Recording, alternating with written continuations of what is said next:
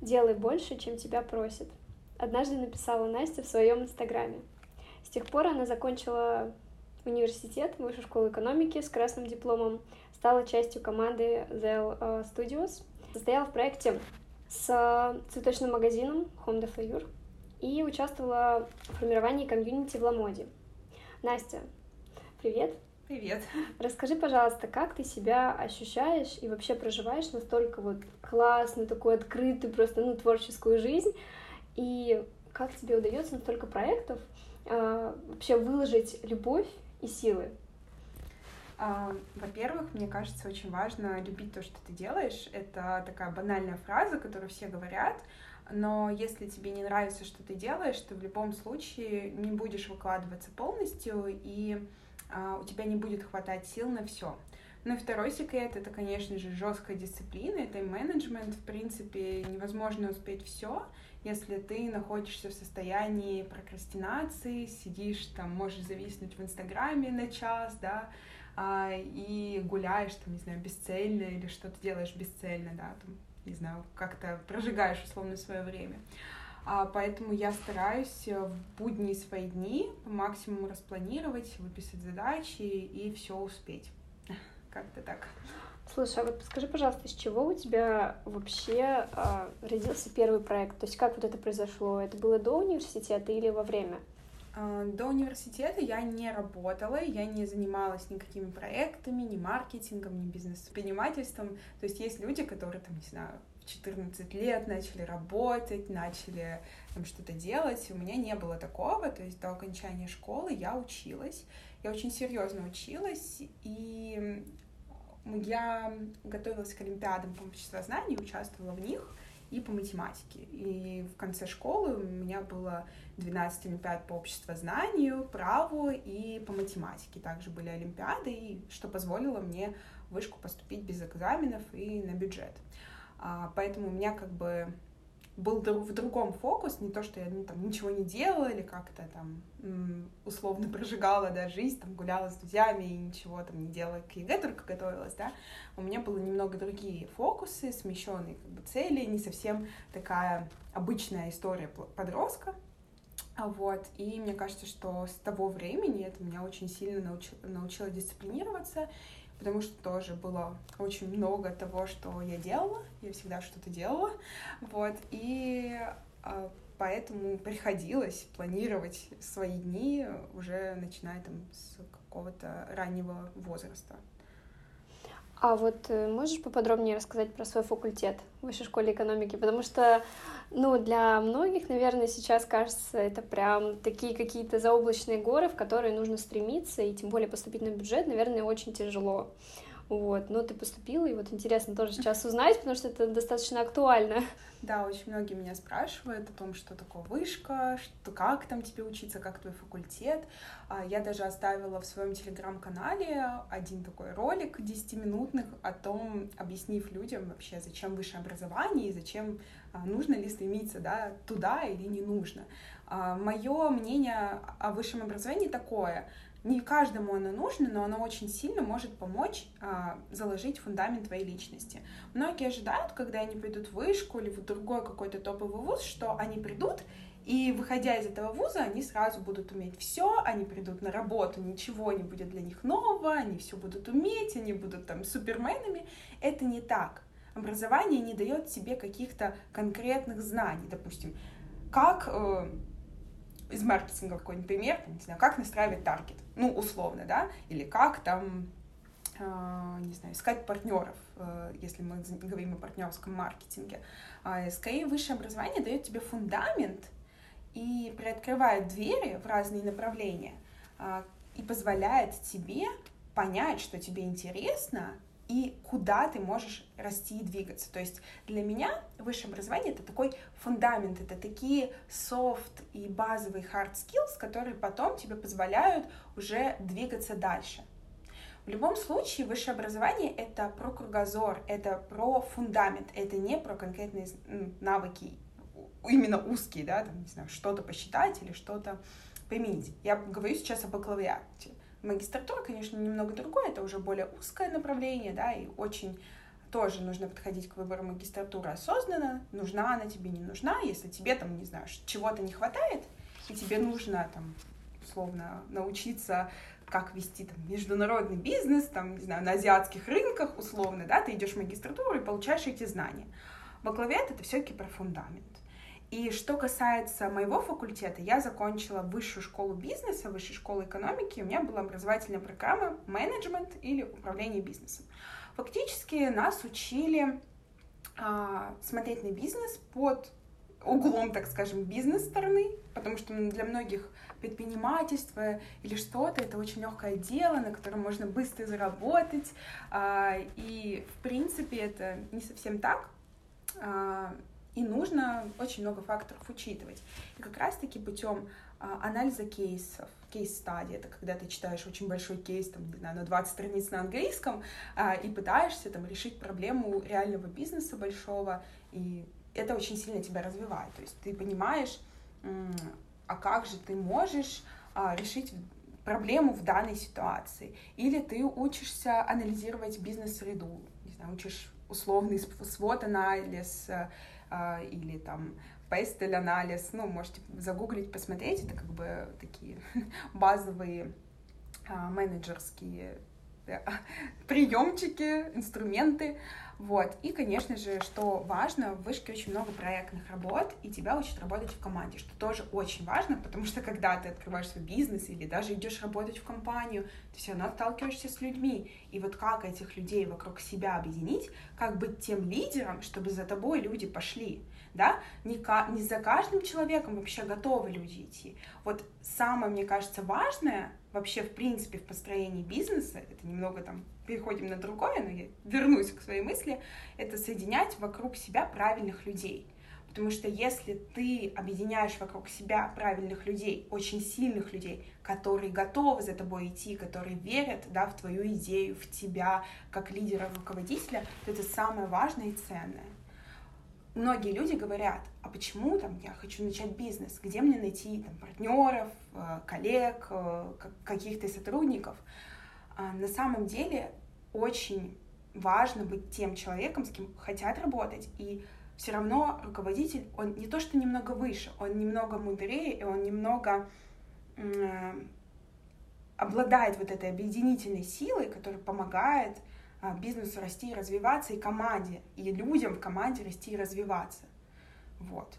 Поэтому вот что касается высшего образования, высшего, мне очень сильно, наверное, это дало толчок, расширило мой кругозор, и я точно поняла, что я хочу этим заниматься, и я получала какие-то фундаментальные базовые знания. Я, допустим, знаю, да, что вот экономика считается вот так вот, и я иду да, и там, не знаю, ресерчу, прохожу какие-то дополнительные курсы, уже какой-то более точный функционал добираю. Но, в принципе, если бы не было этого высшего образования, я бы не знала, что вот туда можно пойти тоже. А ты когда-то хотела, вот, например, открыть свой бизнес, думала про это вот, там, во время учебы, может быть, вот уже когда сейчас закончила, когда столько проектов, ну, вообще состоишь в большом количестве проектов, были ли такие мысли? Ну, вообще, по секрету, что касается ЗЭЛ, я являюсь основателем, то есть я не сотрудник, я, ну, у нас с Вероникой доли, да, в проектах, то есть я полноправный, так сказать, это полноправный мой бизнес, можно сказать, с Вероникой совместно. Вот. А также я сейчас начинаю развивать свою, свой проект по маркетингу, а, тоже в партнерстве.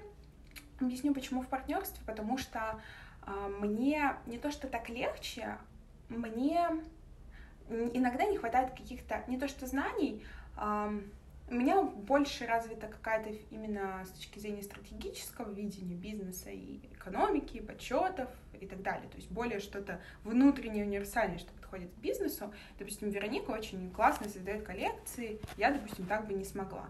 И вот э, разделяя какие-то наши сильные стороны, мы вместе делаем, так сказать, зел. Да, я думаю, мы еще чуть попозже про это поговорим, потому что я не знала, что тоже, да, являешься основателем. Я думала, что ты именно часть команды, но даже так намного интереснее. Большая часть твоих социальных сетей состоит из творчества, проектов и красивых фотографий.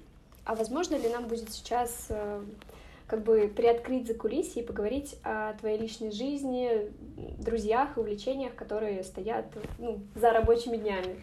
Конечно, конечно. А, что я люблю делать в свободное время? Я у меня странное такое хобби есть. Я люблю гулять одна. То есть, когда мне там плохо или что-то, я иду в музей. То есть, мне я выработала такую для себя методику, что мне не скучно быть одной. Это очень важно на самом деле. Я могу пойти в музей, я могу сходить в кафе, могу поехать в другой город, в соседний. То есть, для меня это какое-то удовольствие доставляет. А, что еще я делаю в свободное время? А, гуляю, хожу по клубам, как и все молодые. Я очень люблю ходить по клубам и тусоваться, хотя по мне это, наверное, не скажешь. А, вот, а, ну, я люблю это дело, потому что это весело. А, я нахожусь с друзьями, очень люблю танцевать и веселиться. А, вот. Что еще я делаю в свободное время? Интересно, потому что его почти нет. А, ну вот, да, с друзьями его чаще всего провожу, то на лодке покатаемся в Питере, то поедем за город, то а, поедем куда-то еще. Ну, тут так, стараюсь условно весело его проводить. Также я люблю очень смотреть авторские фильмы. Постоянно хожу в кинотеатр «Аврора» или «Пионер» а, в Питере и в Москве. А, вот, и смотрю фильмы в оригинале. Вот как раз-таки вчера а, выиграл фильм в российский фильм в категории «Особый взгляд» на Каннском кинофестивале. А, называется «Разжимая кулаки». Это фильм о о Нальчике, о жизни там, и о том, как женщине там не просто живется. Очень интересно, и с нетерпением жду премьеры его в наших кинотеатрах. Вот я какие-то такие фильмы люблю. Очень люблю Кантимира Балагова, его «Дылду». А, я как раз-таки прошлом году должна была ехать на Каннский кинофестиваль, у меня было официальное приглашение от них, но, к сожалению, пандемия внесла свои коррективы, и я осталась дома. А, ну, надеюсь, в следующем году я точно туда попаду, потому что а, это такое, моя отдушина. Я очень люблю фильмы, вот именно, которые заставляют подумать и которые именно авторские, больше, чем а, какие-то масс-маркетовские, так скажем. Вот. Еще я иногда рисую, потому что я закончила художественную школу, я профессионально рисую маслом и так далее. Очень люблю это дело, это очень отвлекает. Ну и также, не знаю, свободное, не свободное время я занимаюсь английским, испанским языками и занимаюсь там с психологом, провожу какую-то внутреннюю работу и психотерапию. Вот, как-то так, наверное. Ты сейчас рассказала, меня очень много вдохновило, потому что даже когда ты не, не занимаешься проектами, не в работе, такое ощущение, что ты все равно постоянно чем-то занимаешься. И мне кажется, что твое свободное время это все равно проекты, да? Можно так сказать? Ну, не проекты, да, проекты себя. В любом случае, да, смысл жизни. Вот очень классную книгу недавно прочитала, называется «Поток». Михай, у него очень сложная фамилия, Михай, как-то вот так вот. А, очень интересно, и он как раз-таки раскрывал вот этот момент смысла жизни, что такое да, для нас смысл жизни и почему человек живет. Он говорил, что очень важно постоянно находиться в когнитивной трудности, то есть когда твой мозг работает на пределе, вот у каждого, мне кажется, такой момент в жизни было, когда ты, ты сидишь там, не знаю, над математической той же задачей, думаешь, блин, как же ее решить, а потом приходишь к решению, и такое чувство появляется, мне кажется, у каждого человека, вот преодоление, что ты смог это сделать, что очень было трудно, но потом самое, да, смысл вот всей жизни, это вот в этом вот маленьком, так сказать, э, промежутки после трудного дела, когда ты ощущаешь, что ты его сделал. Это правда. Мне кажется, у каждого человека это было, когда тебе трудно, ты делаешь, делаешь, делаешь, а потом вот ты это сделал, и наступает такое ощущение, что ты выходишь на какую-то новую ступень развития. для меня это очень важно. То есть мне важно постоянно как бы идти на ступень вверх. Не то, что я там хочу кому-то что-то доказать или хочу кому-то что-то показать. Нет, у меня совершенно такого нет. И я не то, что осуждаю людей, я не, не понимаю людей, которые так ведут себя, потому что все-таки ты это делаешь для себя и для своего внутреннего роста, и для того, чтобы быть вот той самой, так сказать, полноценной личностью, целостной личностью, а, которая там, не знаю, изменяет что-то в мире, помогает людям, облегчает их жизнь там, своими проектами или своими а, даже словами. И для меня это важно. Для меня это важно, и не важно, да, скажет мне завтра, Настя, ты молодец, или мне этого не скажет. Ну, то есть для меня это не является каким-то двигателем прогресса. Для меня вот, вот это состояние когнитивной сложности — это самый э, кайфовый момент вообще, что может быть, когда я сижу, и я не знаю, как это сделать, а потом я нахожу какое-то решение через некоторое время и понимаю, что да, я смогла это сделать. Это вот самое, что ни на есть э, такая классное, классное ощущение. Ты так грамотно строишь речь, я это подметила. Вот расскажи, пожалуйста, ты это где-то прорабатывала? Может быть, книжки помогают или общение? Секрет. Я работала пять лет преподавателем общества знаний, и понятно, что я записывала тысячу роликов, тысячу видео на тему общества знания и для учеников какие-то мотивации. Я вот недавно, только месяц назад, закончила работать с последней группой, и там вот у меня есть тубальники по обществознанию, то есть я готовлю достаточно на высокие баллы и занимаюсь этим уже пять лет как профессионально. Не знаю насчет следующего года, буду ли я этим заниматься или нет, потому что сейчас немного фокус сместился, и все-таки хочется а, год от этого как-то отстраниться, потому что не то, что это надоедает, это очень сильно высасывает из тебя энергию. А вообще, да, это, речь это вот чисто из преподавания, из преподавательского опыта, потому что ты должен э, не прерываться, не оступаться. В прошлом году я вела вебинары, допустим, перед самим экзаменом по 5-7 часов. Да, то есть это очень длительно, и ты не должен отвлекаться, и твоя речь никак не должна прерываться. То есть ты должен говорить, говорить, говорить. Вот. И у меня был опыт, я работала еще с шестиклассниками, то есть офлайн в классе и с одиннадцатым классом, то есть с целым классом детей, которых тоже нужно, так сказать, их вытягивать и держать их внимание. Поэтому это, конечно же, а, развило во мне то, что сейчас я имею. Хотя в детстве я не обладала такими навыками. Я, у меня очень сильная болезнь, это дислексия, так сказать. Я не умею грамотно писать, считать и как раз-таки говорить. И вот этот маленький мой дефект речи, R, это как раз-таки напоминание о том, что я смогла это преодолеть. А мне вот почему-то как раз-таки дефект, который, да, ты назвала, мне почему-то наоборот напоминает какую-то француженку. Вот ты сейчас, когда разговариваешь, а, мне бы очень было интересно послушать, если бы ты изучала французский язык и что-то на нем мне рассказала. Ну, все, возможно, вдруг. Я очень хочу, да. Нужно как-то. Ты упомянула вот сейчас про опыт, что у тебя был опыт, и в Инстаграме я как-то увидела, что ребята спрашивали у тебя, как его можно продать, преподать, потому что сейчас есть такая проблема, даже когда у тебя нет опыта, но ты хочешь э, подать свою анкету на какую-то должность, на работу, тебя не берут. Вот как вообще можно заинтересовать э, человека? То есть, может быть, у тебя есть какие-то фишки, что-то ты можешь подсказать? А, ну, вообще, на самом деле, вот ребята, многие из вузов ходят даже без опыта какой-то работы серьезной. Поэтому я стараюсь давать советы здесь, это участвовать в каких-то вузовских мероприятиях и а, вузовских проектов, допустим, у вышки есть ярмарка проектов, я просто про другие в курсе, э, не в курсе вуза, а вот именно про вышку знаю, то что ты там можешь найти какой-то проект, а, вот, и поучаствовать в нем. Допустим, свою первую работу и интерес к стартапам я обрела как раз-таки там, когда я на первом курсе а, год работала в бизнес-инкубаторе, а, то есть это где рождаются как раз-таки стартапы, новые бизнесы, а, и это очень мне много дало.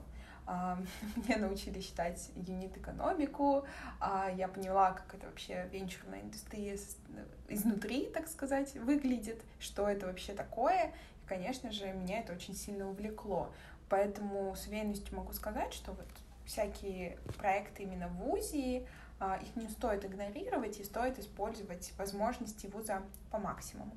Также есть очень много стажировок, да, и тоже можно проходить их, а, только нужно понимать, что стажировка, да, это какая-то работа именно операционная, наверное, немного нудная, что стажеру никто не будет доверять какие-то супер там да, есть важные такое. задачи. Это нормально, а, и к этому нужно быть готовым. но с другой стороны на этот опыт нужно смотреть, что ты, допустим, а, все равно оказываешься внутри организации, и ты можешь чему-то там научиться, посмотреть, допустим, как большой бизнес работает изнутри, как э, выстроена эта иерархия внутри него.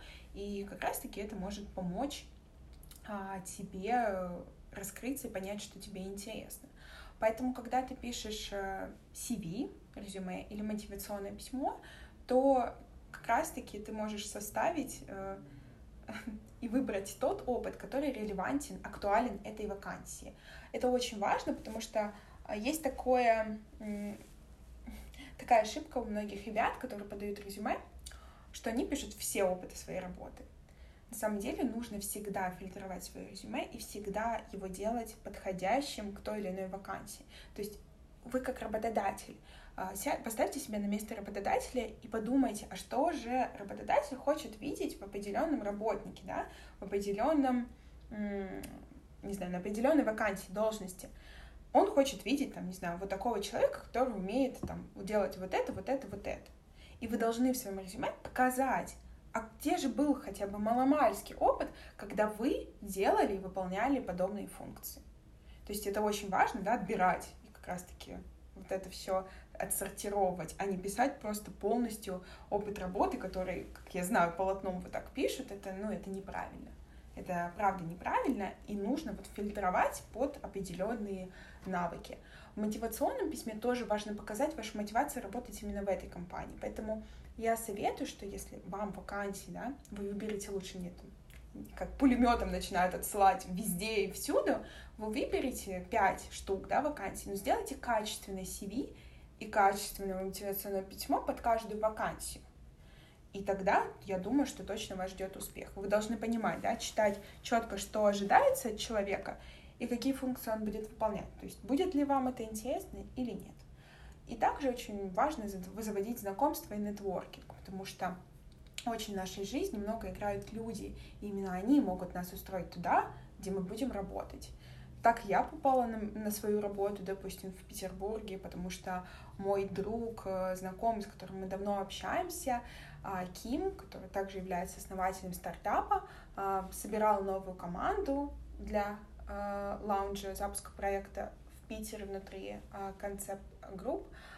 И, соответственно, пригласил меня, потому что он знает, что у меня есть релевантный опыт, и он и, и поэтому, да, я так активно транслирую, чем я занимаюсь именно профессионально в своем Инстаграм, потому что это важно для понимания других людей, чем я занимаюсь, да, и чтобы а, ко мне приходили и клиенты, если я консультирую кого-то, и бизнес э, каким-то бизнесом консультации, и если, там, не знаю, какие-то opportunities появляются, и люди придут ко мне и а, обратятся ко мне как к профессионалу. Мне будет приятно, ну и, в принципе, мне приятно с людьми делиться тем, что я уже прошла и что я уже получила, так сказать, от своих э, плодов рабочей деятельности. вот. Вот ты сейчас сказала про работу, которую тебе предложили в Питере, а она больше нацелена на какую-то, как бы это сказать, на какую-то сторону с фэшн-индустрии. Да, Concept Group — это фэшн-компания, а, у них есть три бренда, они не очень известные, но детский бренд одежды у них достаточно известный, это Акула Kids. Я думаю, что все знают его да, да, да. в любом случае. А, и у них есть еще два бренда нижнего белья Infinity и женский концепт Club. Ну, они не такие известные, но все же они есть. И компания зарабатывает фактически большую часть своей прибыли именно из Акулы Kids. Вот, и а, мы там стали организовывать новый проект. Это боксы э, персонализированные, то есть человек проходит тест, состоящий из пяти вопросов. Наши профессиональные стилисты э, с помощью алгоритмов подбирают ему вещи ребенку, и мы отсылаем это в красивой коробке. То есть это такой ad fashion, такой немного tech, да, немного э, стартаперский подход, так скажем, к фэшну. Я там занимаюсь маркетингом, и я являюсь, у меня должность называется старший менеджер по маркетингу, и как раз-таки мы с моим руководителем, который имеет очень большой опыт работы в маркетинге, она работала и в Skyeng, и в МТС, и в Теле2, и там в очень многих компаниях, а, именно больших, и в Яндексе. И мы с ней совместно делаем маркетинг, вот, и, так сказать, генерируем всякие процессы. Я больше занимаюсь партнерским направлением, партнерским маркетингом и email-маркетингом, и также там придумываю какие-то гипотезы и, ну, инфлюенс-маркетингом, да, я тоже занимаюсь. Вот. Мне сейчас интересно так, прям, знаешь, э, углубиться в каждый проект и поговорить о нем, наверное, там, по часу, так скажем, потому что мне, ну, настолько интересно тебя слушать, но я хочу все-таки задать Давай. вопрос про институт, потому что мы вот говорили э, ранее про это. Вот после окончания университета что-то изменилось в твоей жизни? То есть, э, может быть, больше времени как бы, да, появилось, там, чувство свободы или, ну, особо ничего не поменялось? А, я могу сказать, что особо внутри, мне кажется, мне голова еще не понимает, что все, ну, типа, лето просто все равно, как бы понятно, что ты не учишься летом.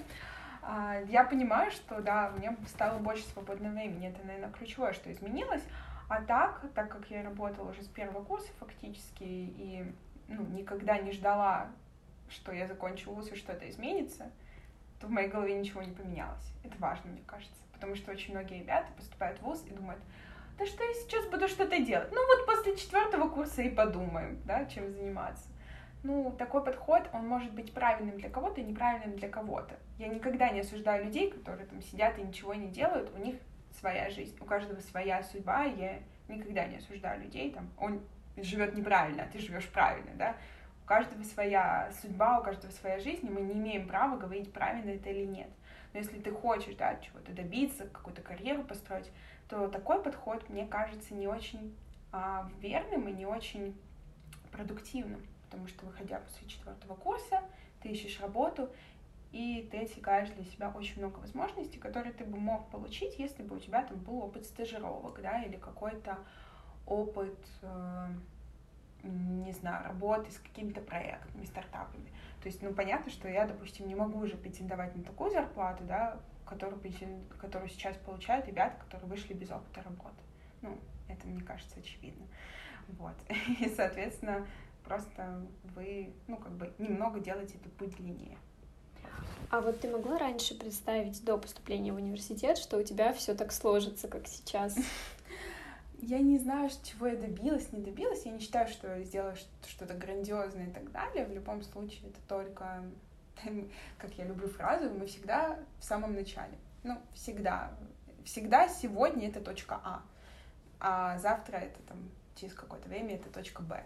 Да, я не мыслю категориями, что а, я чего-то добилась или так далее, потому что мы все всегда в самом начале, мы всегда э, дети, которые чему-то обучаются. А, но нет, наверное, я могу сказать, что я вообще шла в полной неизвестности, куда я попадаю. Я не была так заинтересована бизнесом. То есть я не могла представить, что эта вот сфера меня так заинтересует. То есть особо ожиданий, что вообще будет дальше, не было. не было. Вообще не было ожиданий. А, я сразу устроилась преподавателем, потому что у меня были олимпиады, и меня сразу пригласили преподавать. Я, конечно же, пошла, потому что нужно было как-то кормить себя, потому что мне родители не давали денег с первого курса, как бы вообще никто не давал мне, так сказать, мои хотелки или что-то еще. А, я жила в общежитии в Одинцово первые два года, то есть очень далеко, я два часа добиралась в одну сторону до вуза. А, вставала иногда там в 5 утра, чтобы быть в 8 на испанском. Потом у меня тренировка была, потом я ехала в ВУЗ. Потом у меня работа после была. То есть у меня всегда такая сложная тернистая жизнь была. А, поэтому я сейчас непробиваемо фактически как бы любое какое-то событие, оно ложится не так больно, как оно могло бы ложиться. Хотя сейчас тоже сложно некоторые моменты переживаются, и меня не знаю, если я что-то э, из-за чего-то переживаю или что-то там, не знаю, в Зеле не хватает денег, чтобы расплатиться с кем-то, у меня сразу начинает болеть челюсти. Это так, очень странное такое ощущение. Напряжение, напряжение, которое уходит вот сюда. Конечно, да, это сложно переживать. Но да, я могу сказать, что я не, вообще не представляла, куда я иду, и что все так сложится. Ну, я знала, что если ты будешь работать, и ты будешь э, действительно делать, что ты хочешь, и действительно делать больше, чем тебя просят, то всегда с тобой все будет отлично, и всегда ты найдешь свою дорогу, и всегда все сложится так, как должно сложиться. Вот. А почему я выбрала именно это направление? Ну, мне показалось, что это более общее направление, потому что а, экономику я не хотела, прям такую, а, юриспруденцию тоже не хотела, ну и, в принципе, а как бы других каких-то вариантов особо и не было. Ну, потому что я понимала, что там гуманитарные какие-то специальности, это мне было очень безумно интересно. Я там в девятом классе Гегелем зачи... зачитывалась с Кантом, а, но я понимала, что я знаю очень много. Ну, то есть я знаю это уже на уровне, там, не знаю, третьего, четвертого курса, потому что я этому очень много времени посвятила еще в школьные годы. А, но хотела что-то новое, поэтому решила, что это более общая дисциплина. Если что-то пойдет не так, то я в любом случае могу пойти в магистратуру и а, немного сменить свой вектор развития. А вот можешь немножечко для ребят, которые нас послушают, которые вот сейчас поступают, рассказать вообще, как ну, проходит э, просто сама учеба? Угу. То есть что их ожидает? А, наш факультет э, сейчас очень сильно трансформировался, и действительно сейчас достаточно сложно учиться. Что ждет? Ждет очень много групповых проектов. А, допустим, тебе дают какую-то бизнес-задачу, там, не знаю, прочитать экономику проекта, там, не знаю, строительство детского сада, не знаю, организация онлайн-школы, что-то такое. Ты берешь, да, ты делаешь, условно. Мы делали вот как раз-таки в прошлом году совместно со стартапом Сколково, просчитывали и делали стратегию выхода на рынок Литвы, компании, стартапа умных мусорок. Ну, то есть так необычный такой проект. Вот, то есть очень много кейсов, кейс-стадий. Это, в принципе, во всех бизнес-школах так всегда. А, много экономики, математики, потому что бизнес — это математика по большей степени. потому что числа, э, экономика, бухгалтерский учет, там и все, все с этим, финансовый, финансовый менеджмент — самая сложная дисциплина для меня лично за все четыре года — у меня даже, насколько я хорошо как бы в математике все равно разбираюсь, для меня это было просто ад. Это очень сложно. И еще она вся на английском была, и это прям было, это было очень сложно. Ну, прям, прям да, очень. то есть это прям самый, мне кажется, сложный предмет за четыре года мой. А, вот. Ну, то есть нужно готовиться учиться, и нужно готовиться вникать Потому что, да, можно получать хорошие оценки, особо не запаиваясь, да, то есть, ну, как бы сделать по минимуму, что просят. Я думаю, что всегда можно списать, там, закупить что-то, ну, это в любом случае, в любом вузе это будет, да, не купить у преподавателя, а купить там у одногруппника, который может, там, не знаю, тебе эссе написать условно, да, какое-то. Ну, просто для меня это непонятно, потому что, ну, если ты учишься, да, то, ну, учись, как бы, ну, не, бесполезных знаний не бывает, как говорится, но мне кажется, что действительно это формирует тебя и формирует твой бизнес-взгляд, и, эм, так сказать, я сейчас на все там проекты какие-то уже с другой точки зрения смотрю, чем я бы, наверное, смотрела 4 года назад. То есть у меня сразу, а, какой объем рынка, а сколько вы зарабатываете, сколько вы тратите, да, сколько там оборот, не оборот и так далее. То есть у меня уже немного другой взгляд, и я как бы любой бизнес могу там за 15 а, минут э, разобрать и сказать, выйдет из этого что-то успешное, и как этому бизнесу там немного расшириться. Вот, поэтому это, конечно, очень тренирует такой взгляд на вещи, взгляд на бизнес. А, вот. Так что как-то так да, все равно нужно выделять какие-то приоритетные дисциплины для себя, важные, не, не только интересные, наверное, важные. Вот, и их прям долбить, долбить, долбить, я так делала, да.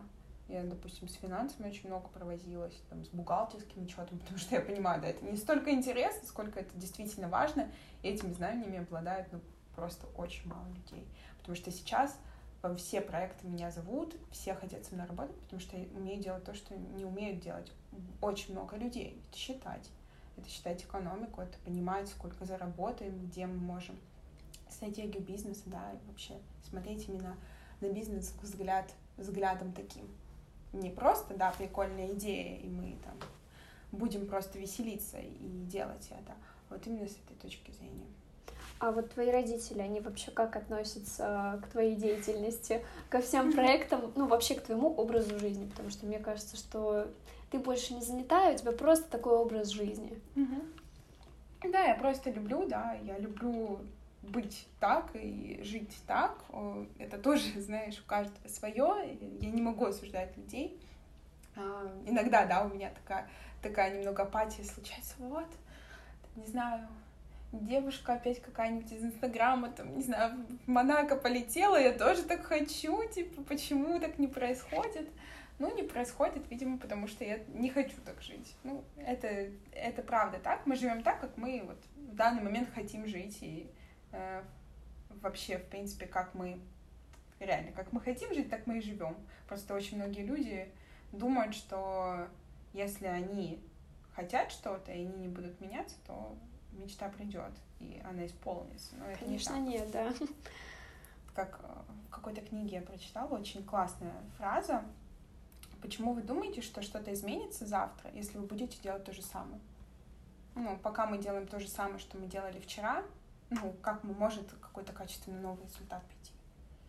Нет. Определенно никак. А у тебя родители вообще кто по профессии? То есть близко к твоей? А у меня мама преподаватель английского, репетитор английского. Вот. Она учит маленьких детей, класса до пятого, шестого. Папа у меня мелкий предприниматель, у него а, четыре продуктовых магазина в моем маленьком родном городе. Вот. А ты родом откуда? А, город Невиномыск, Ставропольского края. Ой, я 80, столько людей, да, 80 слышала. 80 либо 90 тысяч человек.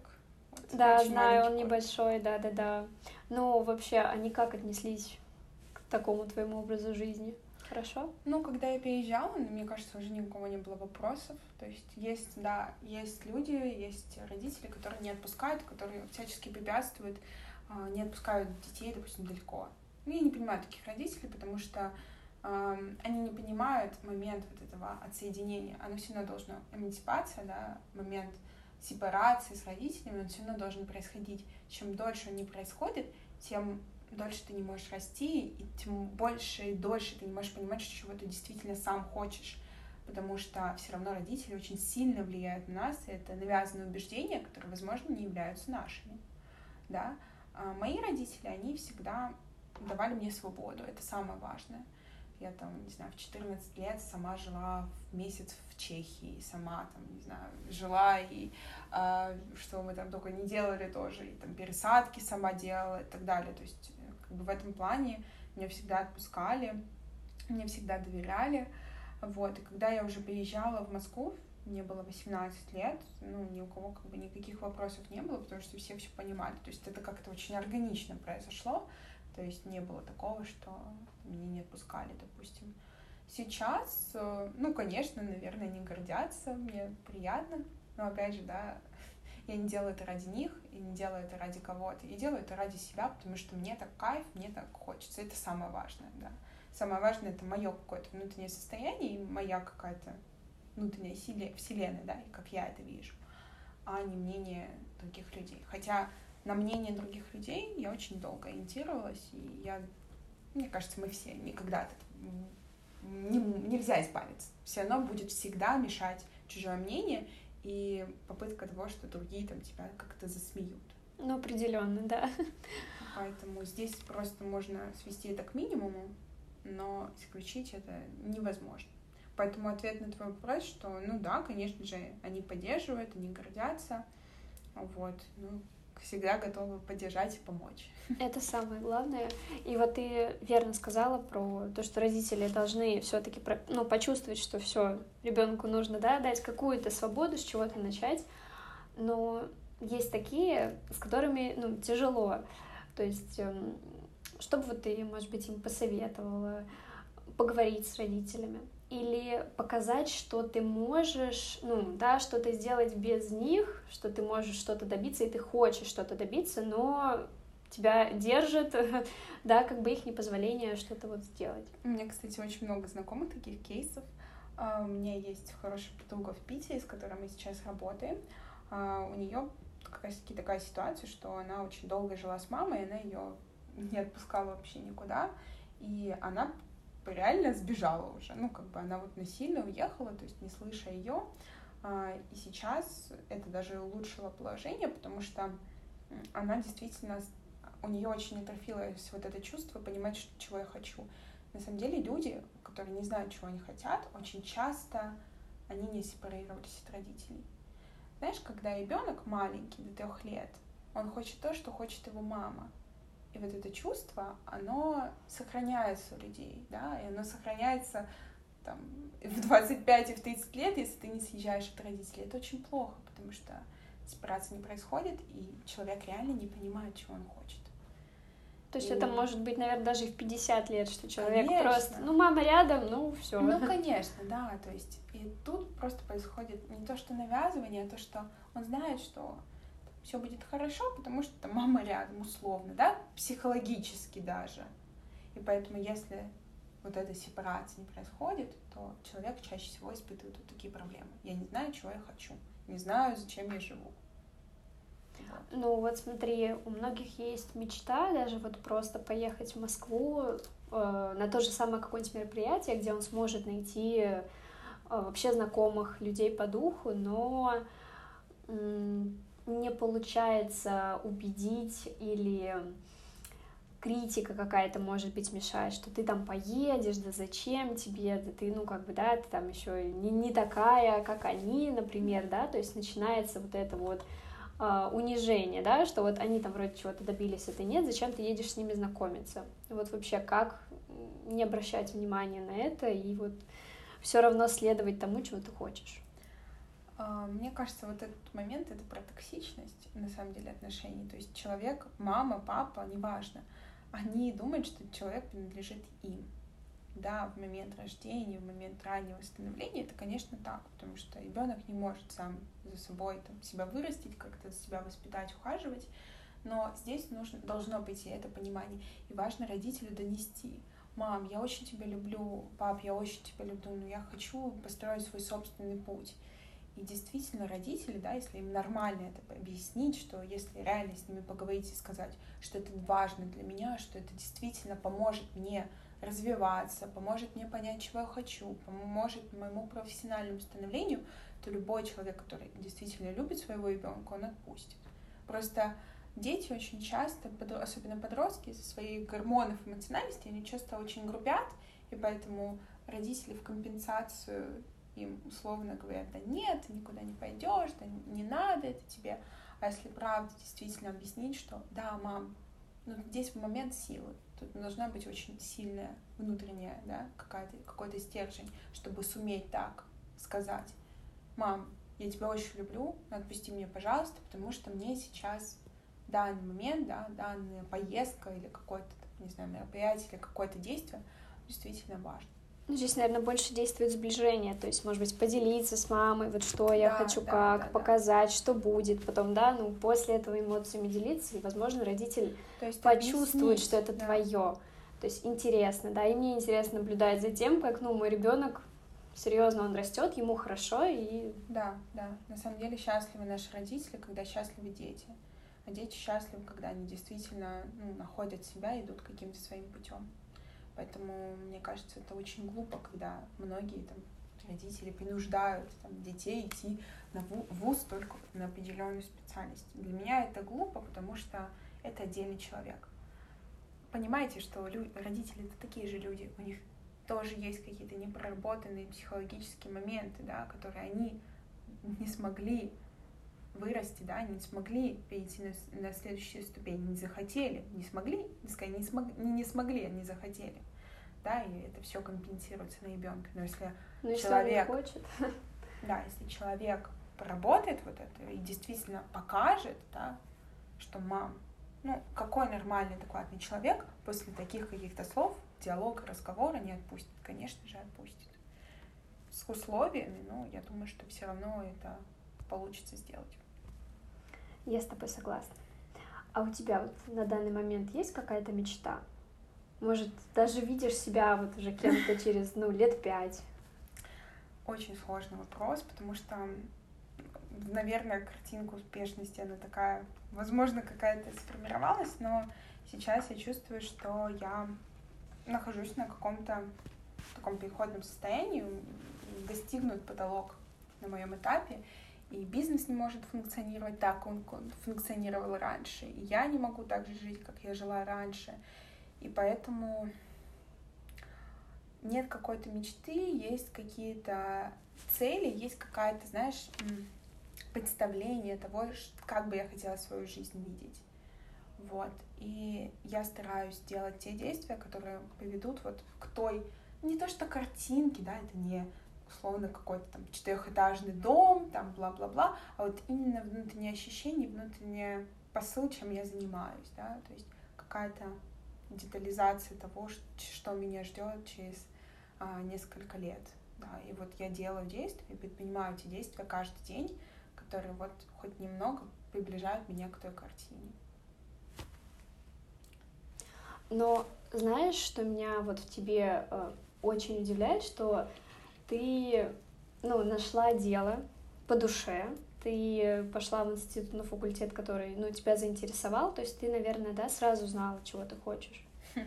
Нет, это неправда. Я до сих пор не знаю, чего я точно хочу, да, а, но в любом случае, когда я преподавала, я достаточно серьезно преподавала, то есть у меня было там больше 25 человек. Ну, то есть у меня прям реально было а, прям реально было много людей, много ребят, с которыми я занималась, и мне казалось, что это мое дело жизни. То есть я прям была в этом процессе полностью. Я там делала уроки, мне очень нравилось с ребятами общаться.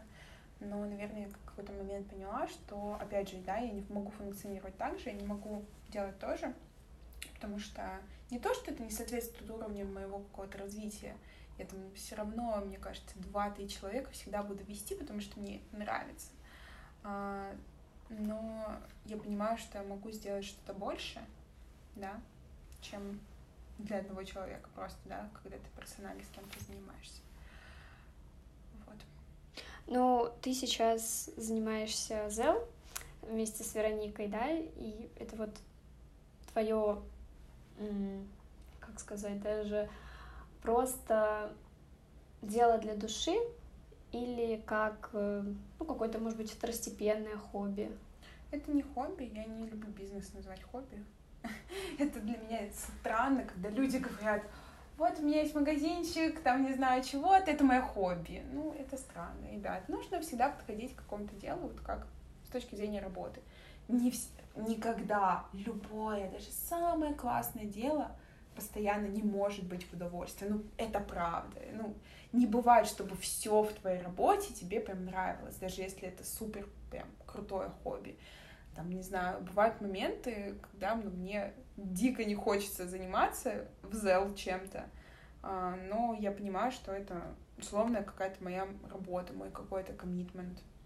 Вот, ну, конечно же, да, я хочу растить зел, и я думаю, что в ближайшие полгода очень много изменений произойдет. И, возможно, невозможно, скорее всего, мы привлечем инвестиции, уже будем расти на другом уровне. И уже будет совсем другая игра, другие правила игры, чем сейчас.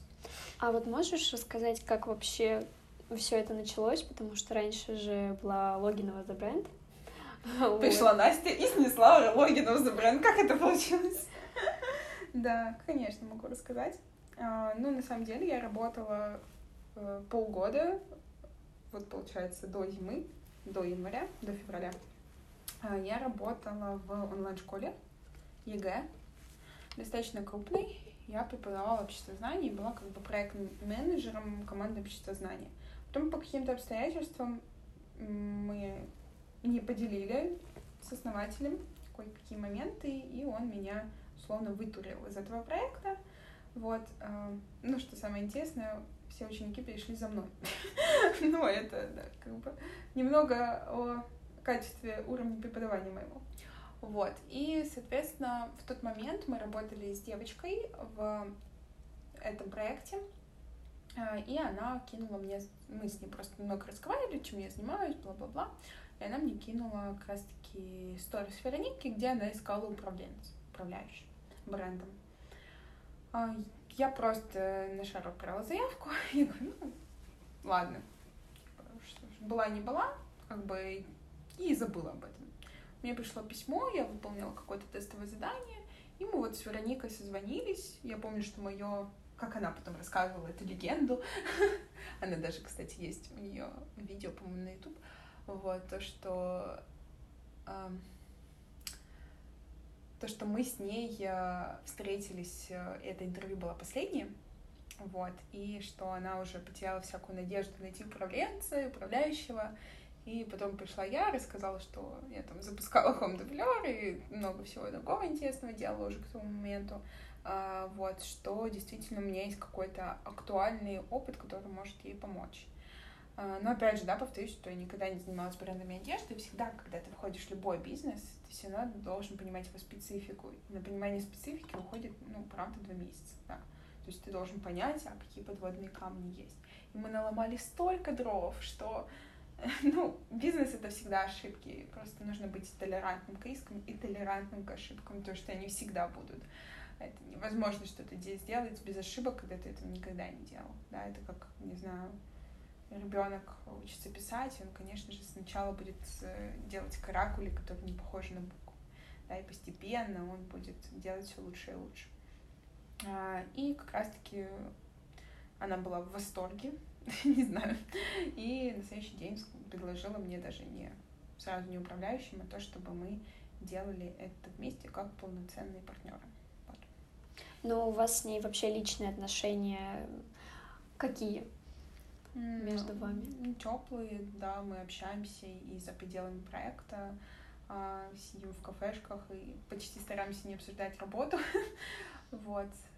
Но бывают какие-то напряженные моменты. Но так как Вероника очень спокойный человек, она, конечно, сглаживает эти углы.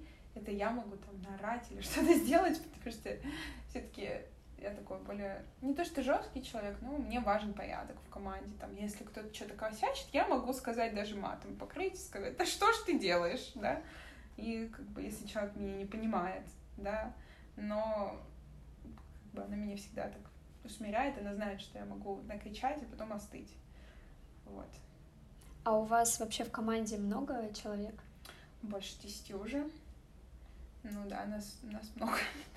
нас много, и, конечно, становится все сложнее и сложнее, поэтому вот как раз-таки ответ твой э, на твой вопрос про уровень, да, какого-то развития, вот я чувствую, что я где-то в переходном э, периоде, потому что дела не могут уже идти так, как шли раньше, что должно произойти.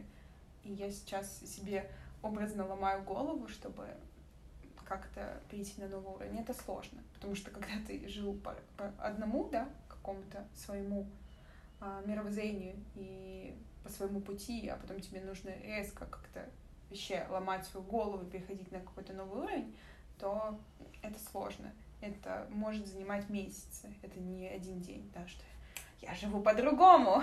Ну, так же не бывает, если ты там, не знаю, пил колу всю жизнь и потом в один день решил от нее отказаться, скорее всего, что ты на второй или третий день опять начнешь ее пить. Это постепенно должен быть переход, постепенный, да. А, так сказать, разрушение твоих шаблонов в голове.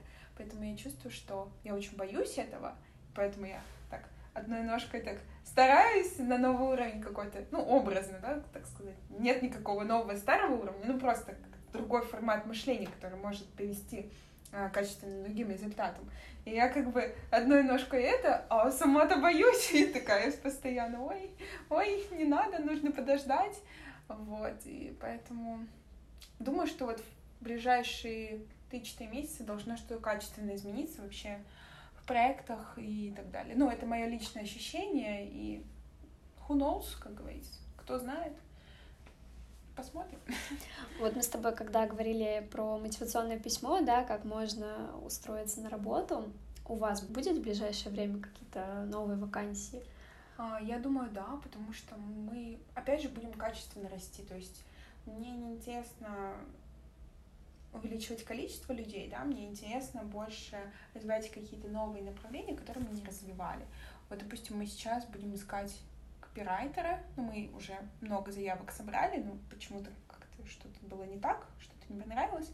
Развивать блог и из этого SEO там делать оптимизацию и так далее.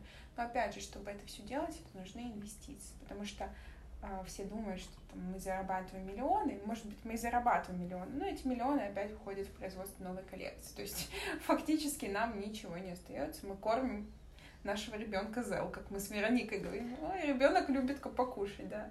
И вот, то есть все деньги в обороте, мы фактически ничего не получаем. И чтобы мы что-то получали, и бизнес вообще, в принципе, получал, конечно, должны быть качественные другие обороты.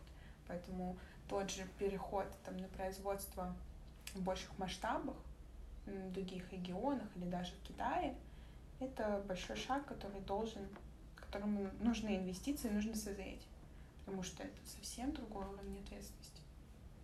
А у тебя есть какая-то любимая коллекция, которая вот вышла за последнее время в Zell? А, мне очень понравилось лето, но сейчас будет август, Back to School, Busy Mold, как, по-моему, она будет называться. Там будут классные двухцветные костюмы, полосатые, то есть очень необычная коллекция будет. Но вот я сейчас сижу тоже, видишь, э, в топике. Да, я уже заметила. Да, амбассадор, главный амбассадор. Вчера пришла моя подружка даже на поп-ап, говорит, и купила костюм, хотя сама не ожидала. Я говорю, ну, бывает. Просто да. Просто действительно мы делаем качественные вещи. И, конечно же, чтобы наращивать нашу аудиторию, мы должны как-то финансово какие-то привлечь, чтобы маркетинговые активности расширять. Слушай, а ты больше экстраверт или интроверт? Я и то, и то не бывает сто процентов того и сто процентов того. Мне кажется, я где-то посередине, потому что мне очень важно быть одной. Моменты концентрации не могу работать с людьми, когда вокруг меня кто-то сидит, да, или у нас в офисе open space, мне очень сложно, потому что я начинаю разговаривать, я начинаю что-то шутить, я начинаю там, не знаю, отвлекаться. Мне важно, вот если я нахожусь в состоянии глубокой концентрации, мне важно абстрагироваться от всех, да, уйти в какую-то другую комнату и одной работать. Но в тот же момент, когда этого очень много, то есть и когда у меня только работа, мне. Депрессия на меня, так скажем, находит, такая меланхоличное настроение, конечно же, друзья и разговоры, диалоги, они а, помогают в это состояние, так сказать, преодолеть, потому что все должно быть в балансе. Поэтому, да, важно и одной побыть, потому что когда я постоянно с людьми, мне тоже очень сложно. Но важно и общаться, потому что люди — это тоже рост, это тоже а какие-то возможности, да, которые приходят через людей, это, конечно же, важно. И мне это нравится. А ты можешь описать себя каким-то одним словом? Mm. Которое первое пришло в голову? Да, да.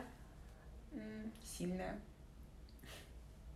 То есть э, сильная духом, да, сильная, ну, вообще по жизни, идущая вперед. Да. Ну, знаешь, как э, такой атлант расправил плечи. Очень необычно. Потому что, знаешь, обычно, ну, как описывают себя там, может быть, добрая, дружелюбная, да, а ты прям написала себя достаточно интересно. Ты вот даже меня почему-то этим заинтересовала. Не знаю, вот чем именно вроде, ну, ничего особенного, да, кажется. А с другой стороны, очень достойно, когда люди вот, ну, себя действительно могут вот так вот э, оценить, назвать. Ну, потому что это, это характер, это формировалось очень долго, и а, даже тот ритм жизни, который меня всегда был, ну, наверное, не каждый человек может это выдержать. Но это мой личный выбор, то есть это не хорошо, это не плохо, это мой личный выбор. А, да, и жить так, с какими-то тоже минусами, это тоже минус очень много дает. Тоже мой личный выбор, поэтому поэтому пока так. А у тебя бывают моменты, когда ты вот прям ленишься и все, и ничего не хочешь делать? Конечно, бывает. Это происходит, когда такая... Я не могу сказать, что это выгорание, но это все равно когда ты очень устал.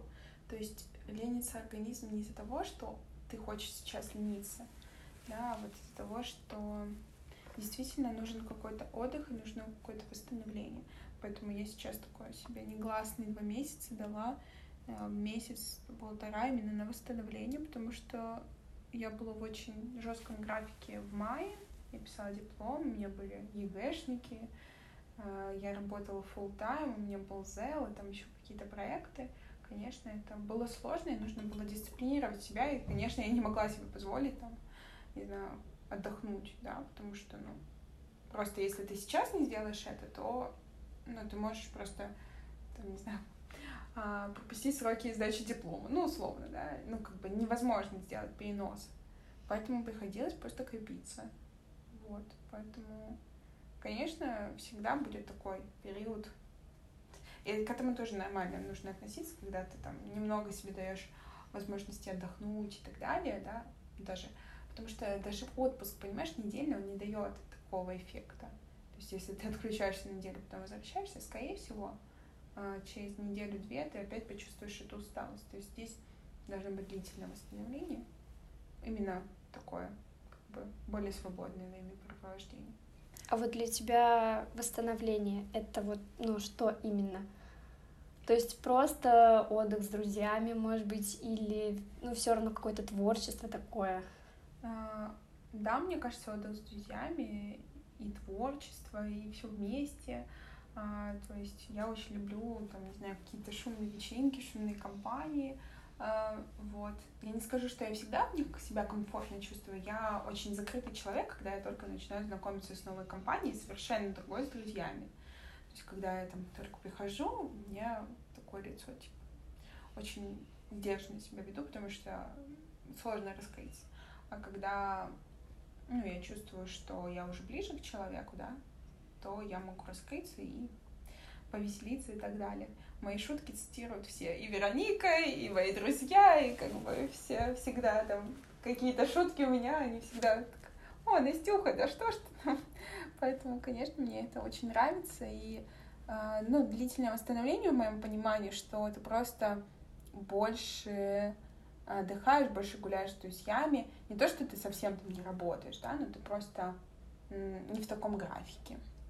Потому что, чтобы успеть, все, нужно быть в очень, очень э, суровом графике.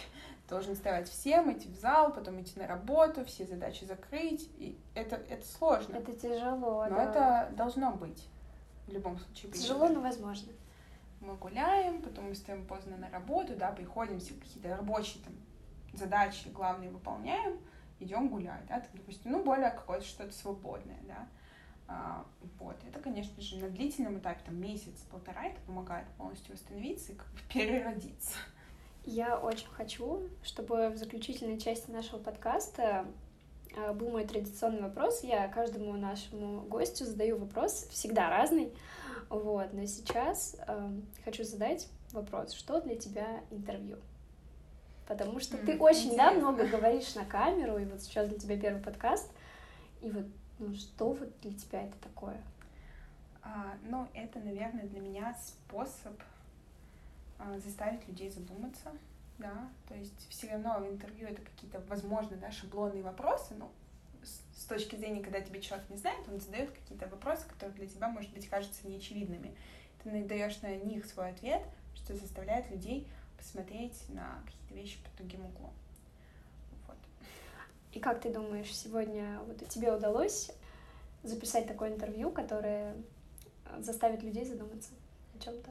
Мне кажется, у нас получилось э, хорошее интервью, особенно для тех, кто в начале пути, кто только поступает, кто только выбирает вуз и думает, зачем он мне, да, или да, куда пойти. Такие... В любом случае не бойтесь, все равно жизнь вывезет вас туда, куда вы должны пойти. Где бы вы ни находились, на каком бы вы факультете не учились, или вы решите, там, не знаю, сменить это через год, это момент жизни, да, и никогда не нужно бояться принимать решения, потому что на принятие решений уходит очень много вашей психической энергии. И чем меньше вы думаете, да, над принятием решений, да, нужно рационально все взвесить. Я не говорю, что нужно там, ой, это, это, это, да, но все равно нужно взвесить, понять, что этот вариант лучше, и идти туда, а не еще месяц думать, а действительно ли это решение было принято. Потому что, ну, принимая решение, вы реально очень много энергии спускаете туда, которую вы могли потратить на другие вещи. У меня тоже эта проблема. У меня папа и в семье очень сложно принимаются, в принципе, решения любые. Поэтому я себя тоже учу этому, чтобы решения принимались легче. То есть, если я взвесила так, так, если я приняла решение купить эту кофту, да, допустим, то я, значит, покупаю эту кофту и стараюсь об этом не думать. То есть, под итог, слушайте себя. Слушайте себя, а, не бойтесь, не бойтесь рисковать. Если вы боитесь риска, нужно это прорабатывать. Это один из страхов. На самом деле, где риск, там и возможности. Скорее всего, где нет риска, там нет возможностей для вашего роста, развития и развития для себя как личности. Спасибо тебе большое. Я сама подметила для себя очень многое, потому что, ну, тоже являюсь человеком, который только открывает для себя университет, которому тоже, наверное, а, интересно, что будет дальше, хотя я нашла дело, которое мне нравится, мне, наверное, с этим, ну, как-то будет легче, чем людям, которые не знают, чего хотят, и вот у них вот это вот решение пойти мне туда или пойти туда, выбрать это или другое. Поэтому ты меня даже направила на какие-то нужные мысли, и действительно нашлись те вещи, над которыми теперь я тоже хочу задуматься, переслушав наш подкаст. Спасибо тебе за такую энергию, которую ты в меня вот как-то вселила, вот это вот спокойствие. Наш диалог для меня очень многое значит. Он меня, так скажем, переродил, потому что у меня до этого был такой небольшой промежуток каникул, можно так сказать. Вот. И после каникул я вошла вот в такой вот просто мощнейший диалог, который меня замотивировал на работу и на те проекты, которые были просто остановлены, неизвестно по какой причине. Главное не бояться, главное делать, даже если ты начнешь и что-то не получится, это все равно опыт, потому что, знаешь, не бывает взлета без сильных падений, это правда. То есть нужно просто быть психологически к этому готовым. Это тоже сильная психологическая работа, которая должна проводиться, да, так сказать. Не бывает никогда успеха без падений. Это, это правда так. То есть кто-то говорит, это, это жалко ложь. Я очень надеюсь, что ты придешь к нам как-нибудь еще в гости, и мы с тобой поговорим так же тепло и душевно, как и сегодня. Спасибо. Спасибо тебе большое. Всем до новых встреч.